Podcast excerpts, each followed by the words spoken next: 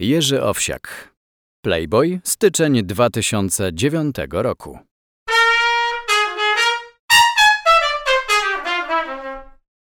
Zaczniemy klasycznie. Twoje typy na naszą rozkładówkę. O rany, aleście mnie zaskoczyli. Nie spodziewałeś się? Zupełnie. Ale powiem wam, że kiedy montujemy materiały z przystanku Woodstock, to za każdym razem szczęki nam opadają, bo przyjeżdżają tam dziewczyny tak piękne, że mowę odbiera. Rozkładówka u was mogłaby być fajną propozycją dla nich. Jesteśmy za. Organizujemy sesję w przyszłym roku? Dlaczego nie? Błoto jest bardzo fotogeniczne, bo wyciąga seks. Poza tym, zwróćcie uwagę, jak młodzież się zmieniła. Jacy oni dzisiaj są ładni. Porównując koncertową społeczność jarocińską i tę dzisiejszą, przystankową, widać kolosalną zmianę.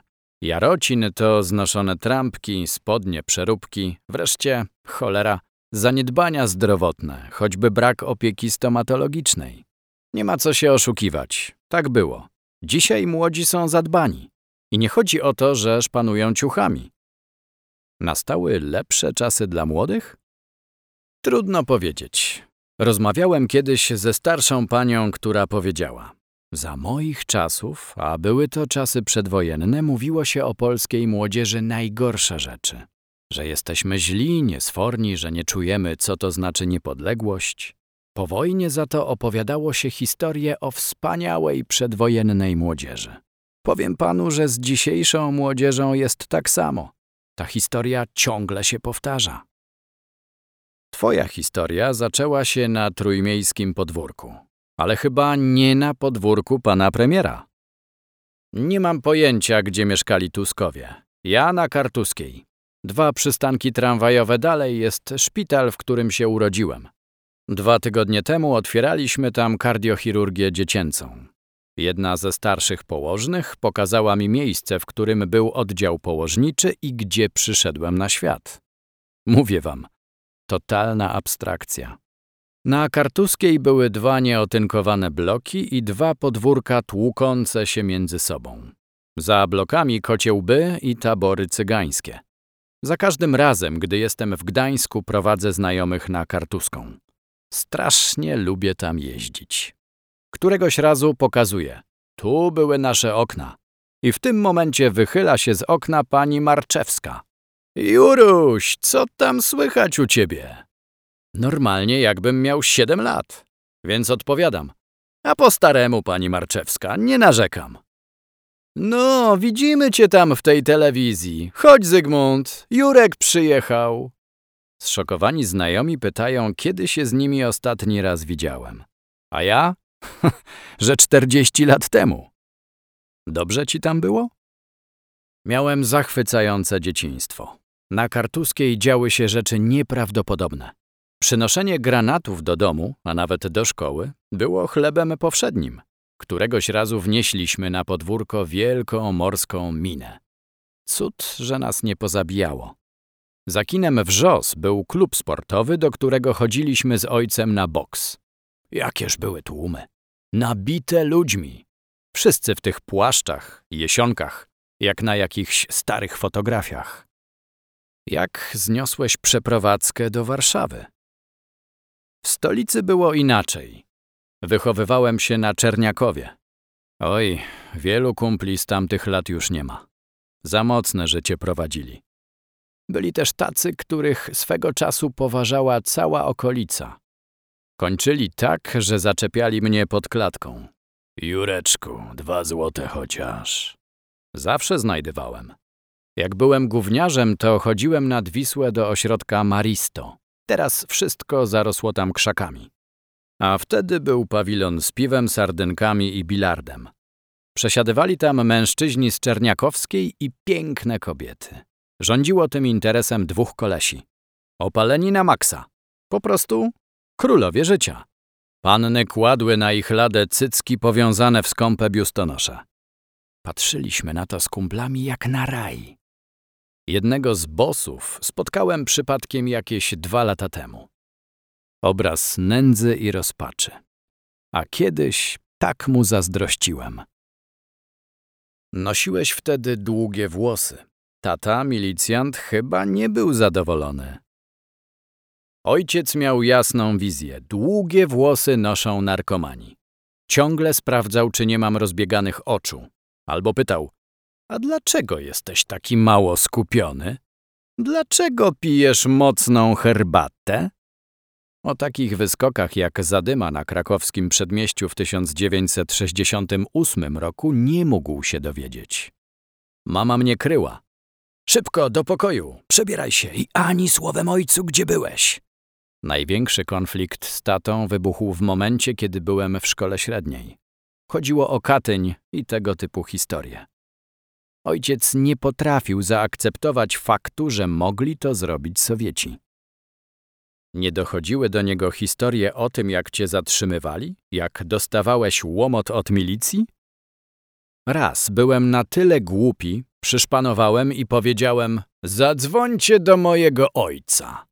I faktycznie, szybko mnie wypuścili. A na odchodnym wypałowali mnie po nogach. I to jak? W domu dowiedziałem się od taty, że kazał mi wlepić tyle, ile się należało. Od tamtej pory wyleczyłem się z powoływania na ojca.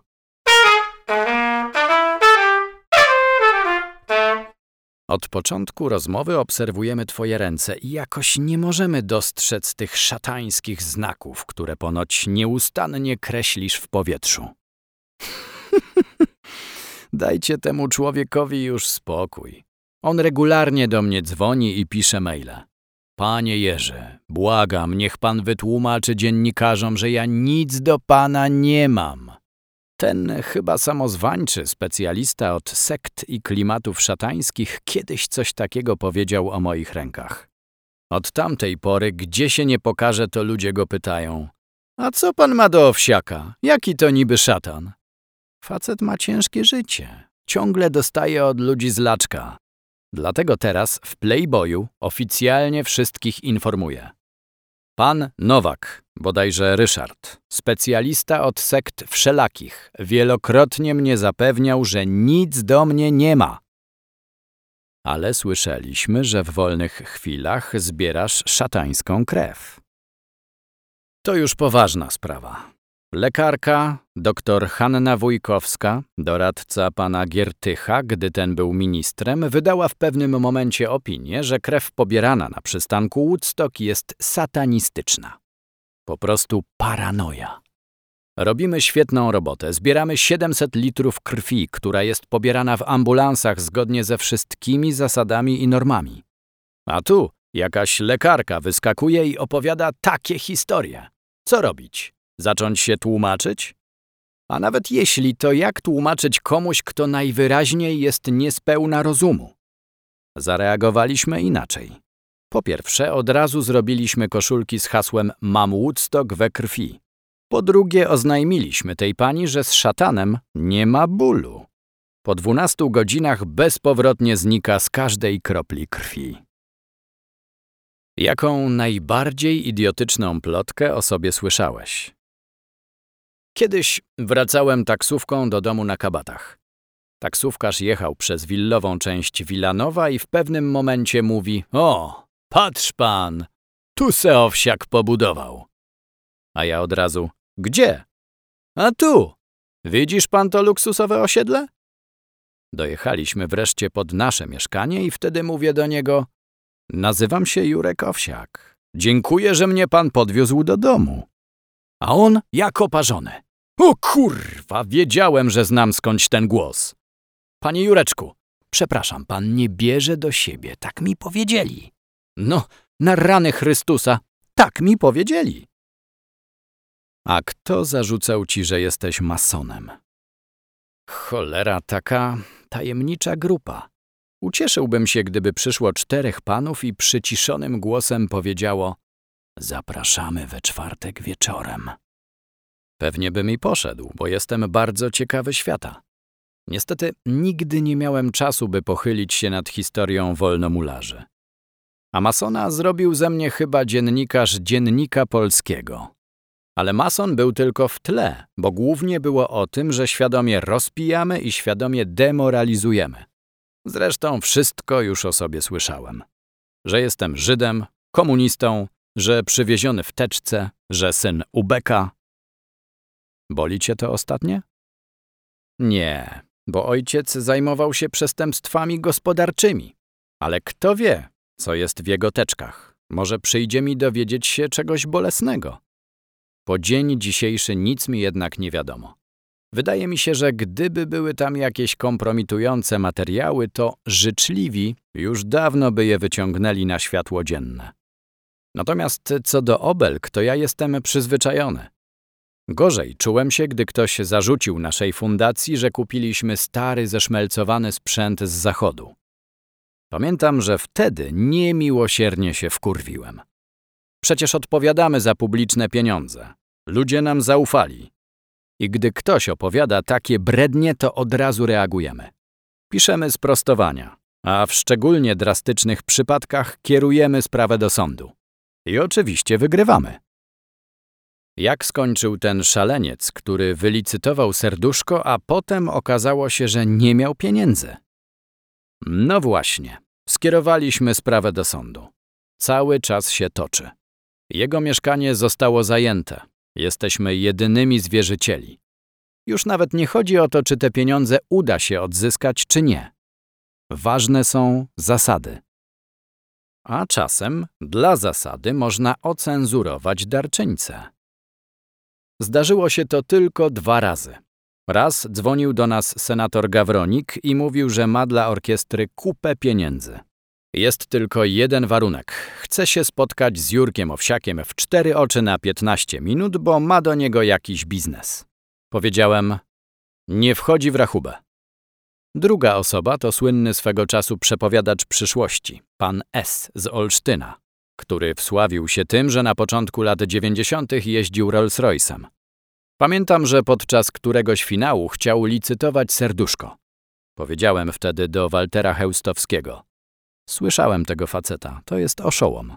Wypędź go stąd i nie pozwól licytować. Tak nam się skojarzyło z oszołomstwem. Czy partie polityczne proponowały ci członkostwo? Zdarzało się. Dostawałem eleganckie listy, ale nie reagowałem i po pewnym czasie się skończyło. Ale popularność bez wątpienia mógłbyś przekuć w sukces polityczny. Pewnie tak. Tylko, że ja wolę spojrzeć na to z praktycznego punktu widzenia. Co tak naprawdę mógłbym zmienić jako polityk? Wydaje mi się, że niewiele. Z Fundacją Wielkiej Orkiestry Świątecznej Pomocy z pewnością robimy więcej dla odbudowy więzi społecznych w naszym kraju niż wszyscy politycy razem wzięci. Kiedyś na pytanie, kim chciałbyś być, gdybyś nie był, kim jesteś, odpowiedziałeś psem. My pytamy, jakiej rasy? Miałem jamnika. Był pocieszny, ale nie chciałbym nim być. Jamniki są schorowane i mają ciężko. Wolałbym być labradorem. To przemiłe, przyjazne psy, a jak ugryzą, to też zaboli. W ogóle, jak być psem, to tylko takim przy ludziach, ale nie w bloku. Najlepiej być psem, który ma swobodę. My mieliśmy dużo psów, ale od kiedy zrobiło się tak, że w kółko musiały na nas czekać w domu, to już nie mamy żadnego. Nie ma nic smutniejszego niż czekający pies. Przyjdą jeszcze czasy, że znowu będziecie mieć psy? Jak zmienię tryb życia? Ostatnio mój znajomy pojechał do Niemiec i kupił barkę, na której można mieszkać. Powiedziałem mu, Tomek, zrobiłeś najpiękniejszą rzecz, jaką mogłem sobie wyobrazić. W pływających domach zakochałem się dawno temu w Amsterdamie, kiedy z kumplem pojechaliśmy z Głupia Frant i mieszkaliśmy na skłotach. Jak przeprowadzę się na taką barkę, to zwierzyniec jak najbardziej. Arka owsiaka? tak, ale za szybko mi to nie grozi. Na razie jedyną przyjemnością, na jaką mam czas, jest perkusja. Żona zrobiła mi olbrzymią niespodziankę na poprzednią gwiazdkę. Gram w piwnicy. Rozbudowałem już tę perkusję do granic możliwości. Wreszcie mam coś tylko dla siebie. Kupuję sobie ekstra talerze, naciągi, po prostu się tym bawię. Mało tego, dokupiłem drugą perkusję. Dzidzia się pyta, to Yamaha ode mnie ci nie wystarcza? A ja, że wystarcza, ale ten Mapex to niemal ręczna robota. Grałeś kiedyś w jakiejś kapeli? W życiu. Rąbałem na perkusji sola w ramach terapii zajęciowej, którą prowadziłem z pacjentami. To byli ludzie, którzy wyszli ze szpitala psychiatrycznego i potrzebowali terapii, żeby dojść do siebie bez leków. Mówię wam, jak w locie nad kukułczym gniazdem.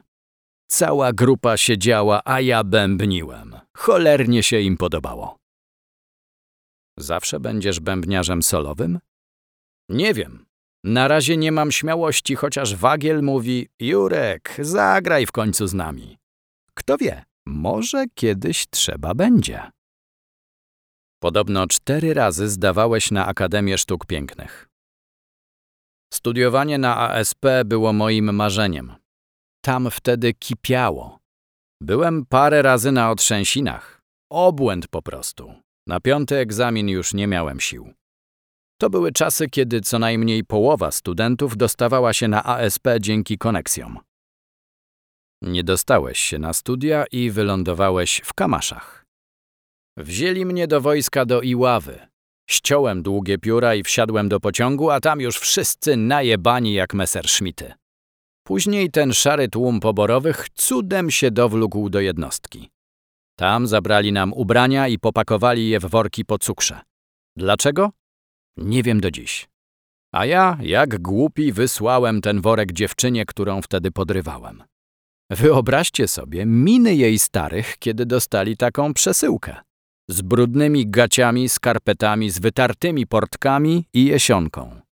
Wiem, że były wrzaski w stylu nie pozwalamy ci utrzymywać żadnych kontaktów z tym człowiekiem. Jak udało ci się wywinąć z wojska? Na samym początku oświadczyłem, że chodziłem do psychiatry i mam chore zatoki. Prześwietlili. Wezwał mnie lekarz wojskowy i wrzasnął. Masz kurewsko zdrowe te zatoki, więc nie pierdoli spierdalaj. W psychiatryku poszło lepiej. Zacząłem budować długą historię o tym, kto za mną chodzi i jak mnie śledzi. Posłali mnie na dalsze badania do Warszawy, a stamtąd do Choroszczy, do domu wariatów.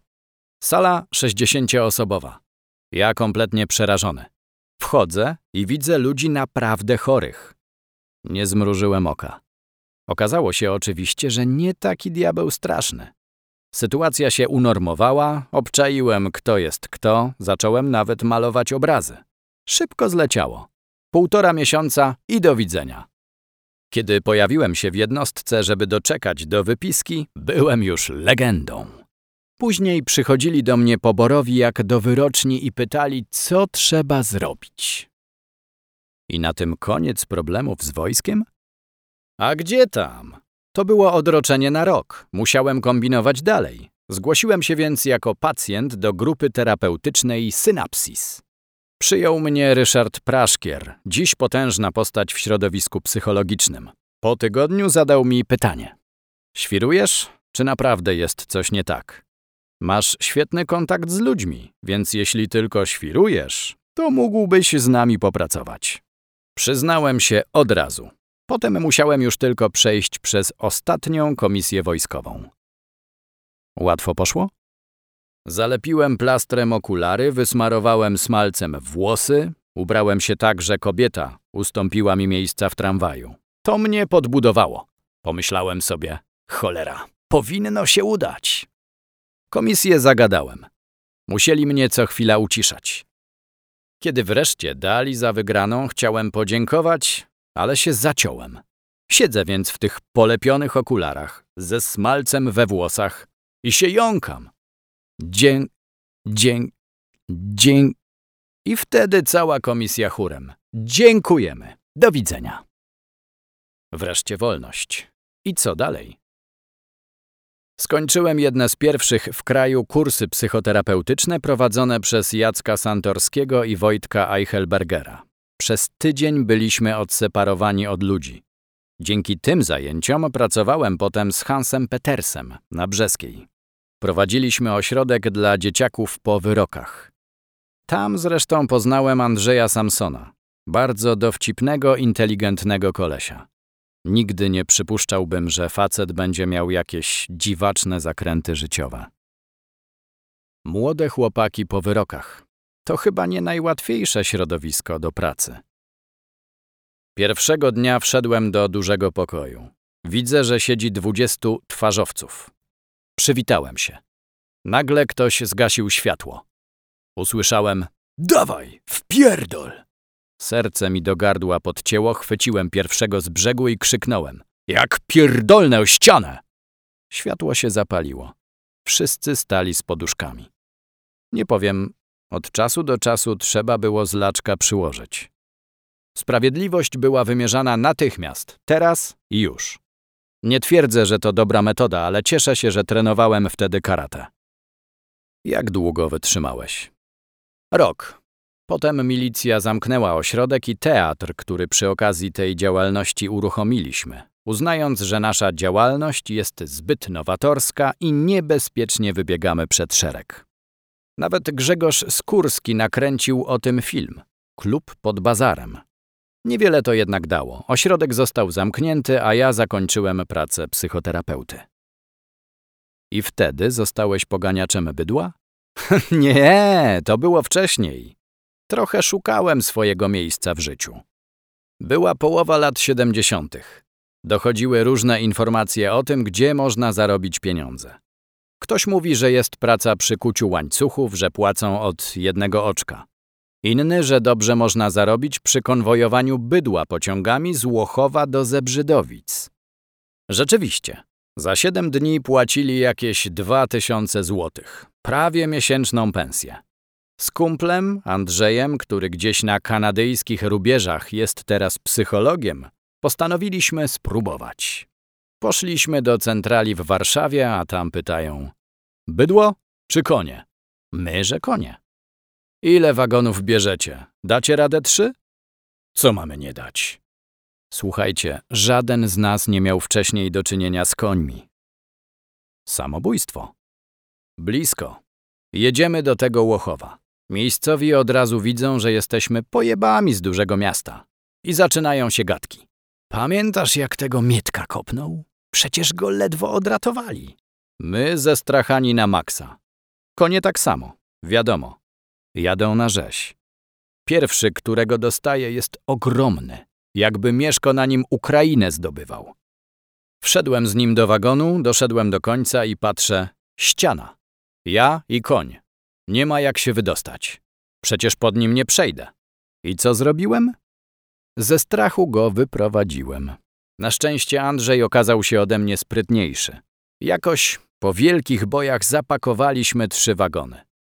A dalej było już tylko trudniej. Lato, upał, jedna duża beczka na wodę, siano i trzy wagony koni do napojenia i nakarmienia. Podróż trwa siedem dni. Beczka na wodę przecieka, wiadro ma urwane ucho. Konie na końcach wagonów mają najciężej, bo trzeba przejść między wszystkimi pozostałymi, żeby je napoić. Koszmar i horror. Mówię wam, dantejskie sceny. Przykro słuchać, a co dopiero tam być. Zasada jest taka, że w Zebrzydowicach koń musi stać. Co więc robią pociągowi kowboje? Tłuką je tak długo, aż wstaną. Na szczęście sprawą zajęło się Stowarzyszenie Klub Gaja. Nakręcili wstrząsające filmy, które choć trochę ruszyły opinię publiczną. Długo wytrzymałeś w tej robocie? Bardzo krótko. Powiedziałem, Andrzej, chrzanić pieniądze.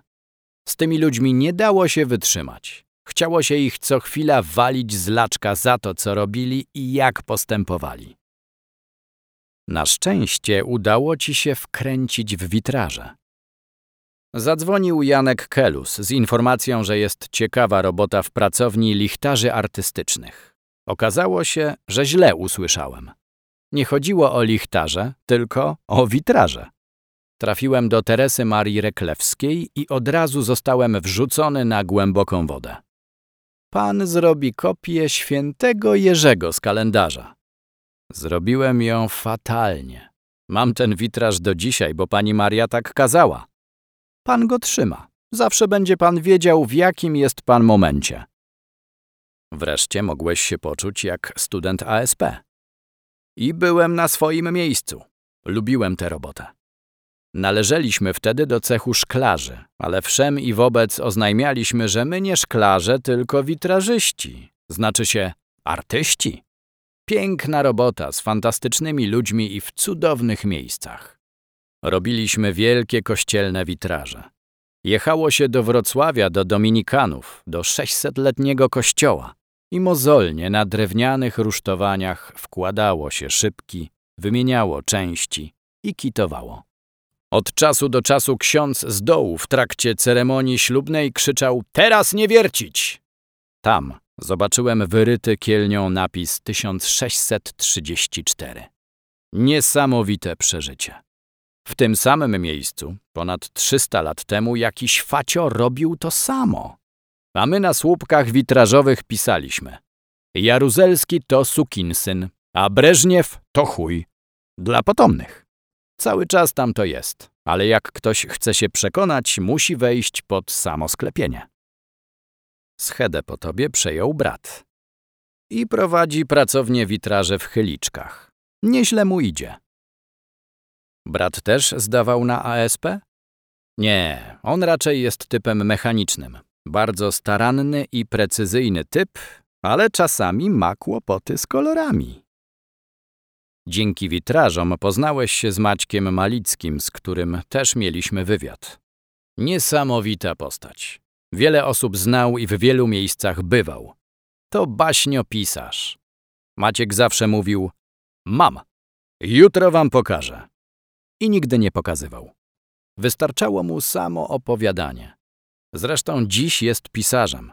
W tamtych czasach pracował w pracowni Skalskiego, którego my od pani Reklewskiej uznawaliśmy tylko za rzemieślnika. Przemiły Skalski o witrażach miał raczej małe pojęcie. Kiedyś proboszcz zwrócił mu uwagę. Ten pana Jezus jakiś taki żydowski. Na co Skalski? Mogę zmienić. Malicki nie tylko opowiadał, czasem też coś realizował. Na przykład wydał o tobie książkę. Jak mi opowiadał o samym projekcie, to nie wierzyłem, że to wypali. Znałem przecież Maćka, ale wtedy mnie zaskoczył. Założył spółkę z kumplem, Dobruckim i wydali listy do Owsiaka. Bardzo się nad tym napracowali. Skołowali jeszcze dwórnika, który zrobił genialne rysunki. Wyszła świetna książka. Niestety przeholowali z nakładem. Od razu im mówiłem, że to za dużo, ale uparli się i wydrukowali 80 tysięcy egzemplarzy. Aż połowa się rozeszła. Jak na dzisiejsze standardy to był mega sukces. Drugą połowę odkupiłem ja, a oni zamknęli interes. Nie da się ukryć, Maciek to nie biznesmen, tylko artysta. Facet od opowiadania najlepszych historii. Zmienimy trochę temat, ale zostaniemy przy dobrych historiach. Słyszeliśmy niesamowite opowieści o tym, jak razem z polską akcją humanitarną dostarczaliście pomoc do Albanii. Z Janiną Ochojską zorganizowaliśmy koncert, zebraliśmy pieniądze i kupiliśmy masę lekarstw i odżywek. Mieliśmy je zawieźć tirami do potrzebujących. Bardzo to zdziwiło albańskich dziennikarzy. Wytłumaczyli nam, że albańskie drogi są na agrawkę i że tiry nie złamią się na pierwszym lepszym zakręcie. Wobec tego zmieniliśmy plany i zostaliśmy z całym tym bajzlem w porcie w Dures. A tam utknęliśmy na dobre otoczeni włoskimi i amerykańskimi żandarmami. Czyli przynajmniej bezpiecznie. Bardzo! W pewnym momencie ktoś krzyknął, czy to koło, które toczy ten koleś, to nie wasze? Okazało się, że Albańczycy odkręcili koło od tira i je sobie spokojnie toczyli. Poleciał grad kamieni. Uciekli. My od razu na skargę do włoskiego wojskowego z piórkiem w czapce, któremu na dzień dobry z karabinu wyleciał magazynek. Dał nam jedną radę. Musicie się lepiej pilnować. Pilnowaliście się? A jak? Przez pięć dni mieszkaliśmy na terenie największej albańskiej stoczni, która wyglądała jak po bombardowaniu. Do tego codziennie mijały nas auta z dziurami w okolicach klamek. Wszystkie kradzione. Wreszcie zaczepiliśmy jednego z gości i zapytaliśmy się na migi, czy gdzieś można kupić alkohol. A on, że oczywiście. Butelka kosztuje 10 dolarów. Daliśmy mu 100 i czekamy. Facet przyjeżdża swoim kradzionym mercem, a tyłem szoruje po asfalcie. Przywiózł 100 butelek wódki. Destylata albaneza. Na etykiecie był abstrakcyjny miś płynący na krze. Ruszyliśmy z tym do boju, bo wszystkiego mieliśmy dosyć. Dało się wypić? Po takich pięciu dniach? Jasne. Pilnował nas strażnik, który bawił się bronią tak, że w pewnym momencie wystrzelił. Cud, że akurat celował w niebo. Do tego byliśmy otoczeni międzynarodowym wojskiem. Non-stop latały nad nami samoloty. Czuliśmy się jak w Wietnamie. W końcu jednak zawieźliśmy wszystko za tiranę, ale miałem serdecznie dość tego kraju. Kraju, w którym każdy cywil nosił przy sobie karabin, a milicja jeździła oficjalnie podpierdolonymi wcześniej samochodami CNN. Uciekasz dzisiaj od tego typu pomocy humanitarnej? Trzymam się od tego z daleka. Są lepsi, na przykład Janka Ochojska. Kiedyś jednak zmuszono fundację, żeby pojechała do Sri Lanki. Po tym tragicznym tsunami Nina Terentiew stwierdziła, że musimy jakoś zareagować. Bo tam ludzie umierają, a my tu orkiestrę gramy. Przeznaczyliśmy na tę pomoc milion złotych i pojechaliśmy. A na miejscu zobaczyliśmy jedną wielką ściemę. Największym cwaniakiem, prawdziwym lisem Vitalisem był ich minister zdrowia, regularny złodziej. Przez trzy tygodnie nie mogliśmy wyrwać z portu swoich kontenerów. Chcieli 10 tysięcy dolarów łapówki, żeby wpuścić do swojego kraju pomoc humanitarną. Gdyby nie ostra interwencja Daniela Rotfelda, wtedy naszego ministra spraw zagranicznych, zresztą świetnego gościa, to ten minister ze Sri Lanki zgarnąłby dla siebie wszystko. A tak niczego nawet nie powąchał. Jak już daliśmy radę stamtąd uciec, to rozwieźliśmy lekarstwa oraz sprzęt do szpitali wewnątrz kraju, w tym do szpitala w strefie tamilskich tygrysów. Zresztą ciężko było to pomieszczenie nazwać szpitalem. Gołe dechy, gołe ściany, taka hurtownia z chorymi na korytarzu. Inne organizacje humanitarne tam nie docierały? Spotkaliśmy wtedy masę ludzi z Francji, Anglii i Stanów zajmujących się pomocą. Wszyscy mieszkali już rok, dwa lata w wypasionych hotelach. Nie wyglądało na to, żeby im się śpieszyło. Po co kończyć takie przyjemne wakacje? A nam wystarczyły trzy tygodnie, żeby dotrzeć z pomocą gdzie trzeba. I powiem wam, że to były cholernie długie trzy tygodnie. Nie wiedziałem już, co ze sobą robić. Dlatego rzuciłem palenie. Po prostu, żeby coś zrobić, jakoś wypełnić czas. Bo ciągle musieliśmy bezczynnie czekać i to nie wiadomo na co. W takiej Wenezueli czekanie może być przyjemne, bo z tubylcami pije się browara, a na Sri Lance towarzystwo niepijące i do tego niebezpieczne. Powoli kończymy. Musimy cię jednak jeszcze zapytać o jąkanie. Czy to wynik jakiejś traumy, tak? Nie, nie jestem męczennikiem mojej wady. Przyszła w podstawówce. Nagle i znienacka. Nie była spowodowana więzieniem, ciężkimi przeżyciami czy stresami. Przyszła i już. Jest coś takiego jak Dzień Jąkania, 22 października. Tego dnia moja skrzynka mailowa paruje. Nie odpowiadam na nic. Co za masakra. Koledzy się śmiali? Oczywiście. Próbowałem się nawet z tego wyleczyć. Chodziłem na zajęcia do pani foniatry, cudownej blondynki. Zresztą tylko dla niej tam przychodziłem, żeby płonąć do tej dziewczyny i jak najmniej się przy niej jąkać. Aż pewnego dnia pani doktor powiedziała do mnie: Jurku, zapnij rozporek. To był koniec. Obrzygałem się na oczach najpiękniejszej kobiety na świecie. Cały czerwony wybiegłem z gabinetu i nigdy tam nie wróciłem. Oglądam telewizję, piję wódkę i mam na nogach kapcie. Mówiłeś tak w 1992 roku. Czy coś się zmieniło? Nic. Poza tym, że siedzę na innej kanapie, mam trochę większy telewizor i noszę japonki. bo są wygodniejsze. Na skróty. Jurka Owsiaka opowieści krótkie. Za komuny z kumplem obkleiliśmy całą targową plakatami z hasłem Pracuj jak żółw. Wszystko przykleiliśmy do góry nogami, bo pracowaliśmy jak żółwie. Ciężko to sobie wyobrazić, ale Jasio Pośpieszalski był eleganckim przystojniaczkiem z bujną plerezą. W 1992 roku odbierałem w telewizji nagrodę za program Rupta co chceta. Czekałem na wejście do studia. Stanąłem przy jakimś facecie od świateł ubranym w kraciastą flanelową koszulę. Mówię, ale se zaraz jumpę zrobią. A on na to, no właśnie, towarzystwo malowane się zebrało. Dobra, idę kurwa nagrodę odebrać. Facetem od świateł był Kazimierz Kuc. W Błoniu dostałem legitymację członkowską Ochotniczej Straży Pożarnej. Upoważnia mnie ona do korzystania ze świetlicy zakładowej oraz do używania piły tarczowej między 14 a 16. Ostatnio dostałem od nich w prezencie samochodową gaśnicę, która w rzeczywistości była półlitrową flaszką wódki. Fajnie być strażakiem, co? Gdyby orkiestra 17 lat temu zaczęła zbierać na autostradę, to pewnie by już były.